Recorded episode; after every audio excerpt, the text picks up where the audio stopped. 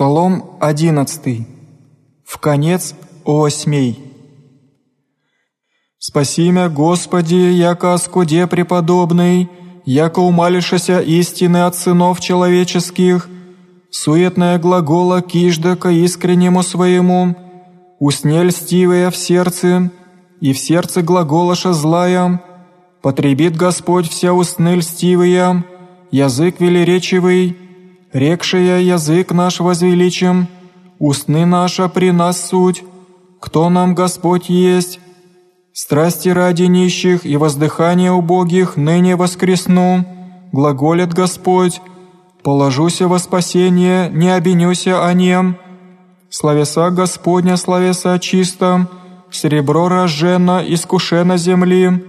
очищено седмирицею, ты, Господи, сохранишь ины и соблюдешь ины от рода сего и вовек.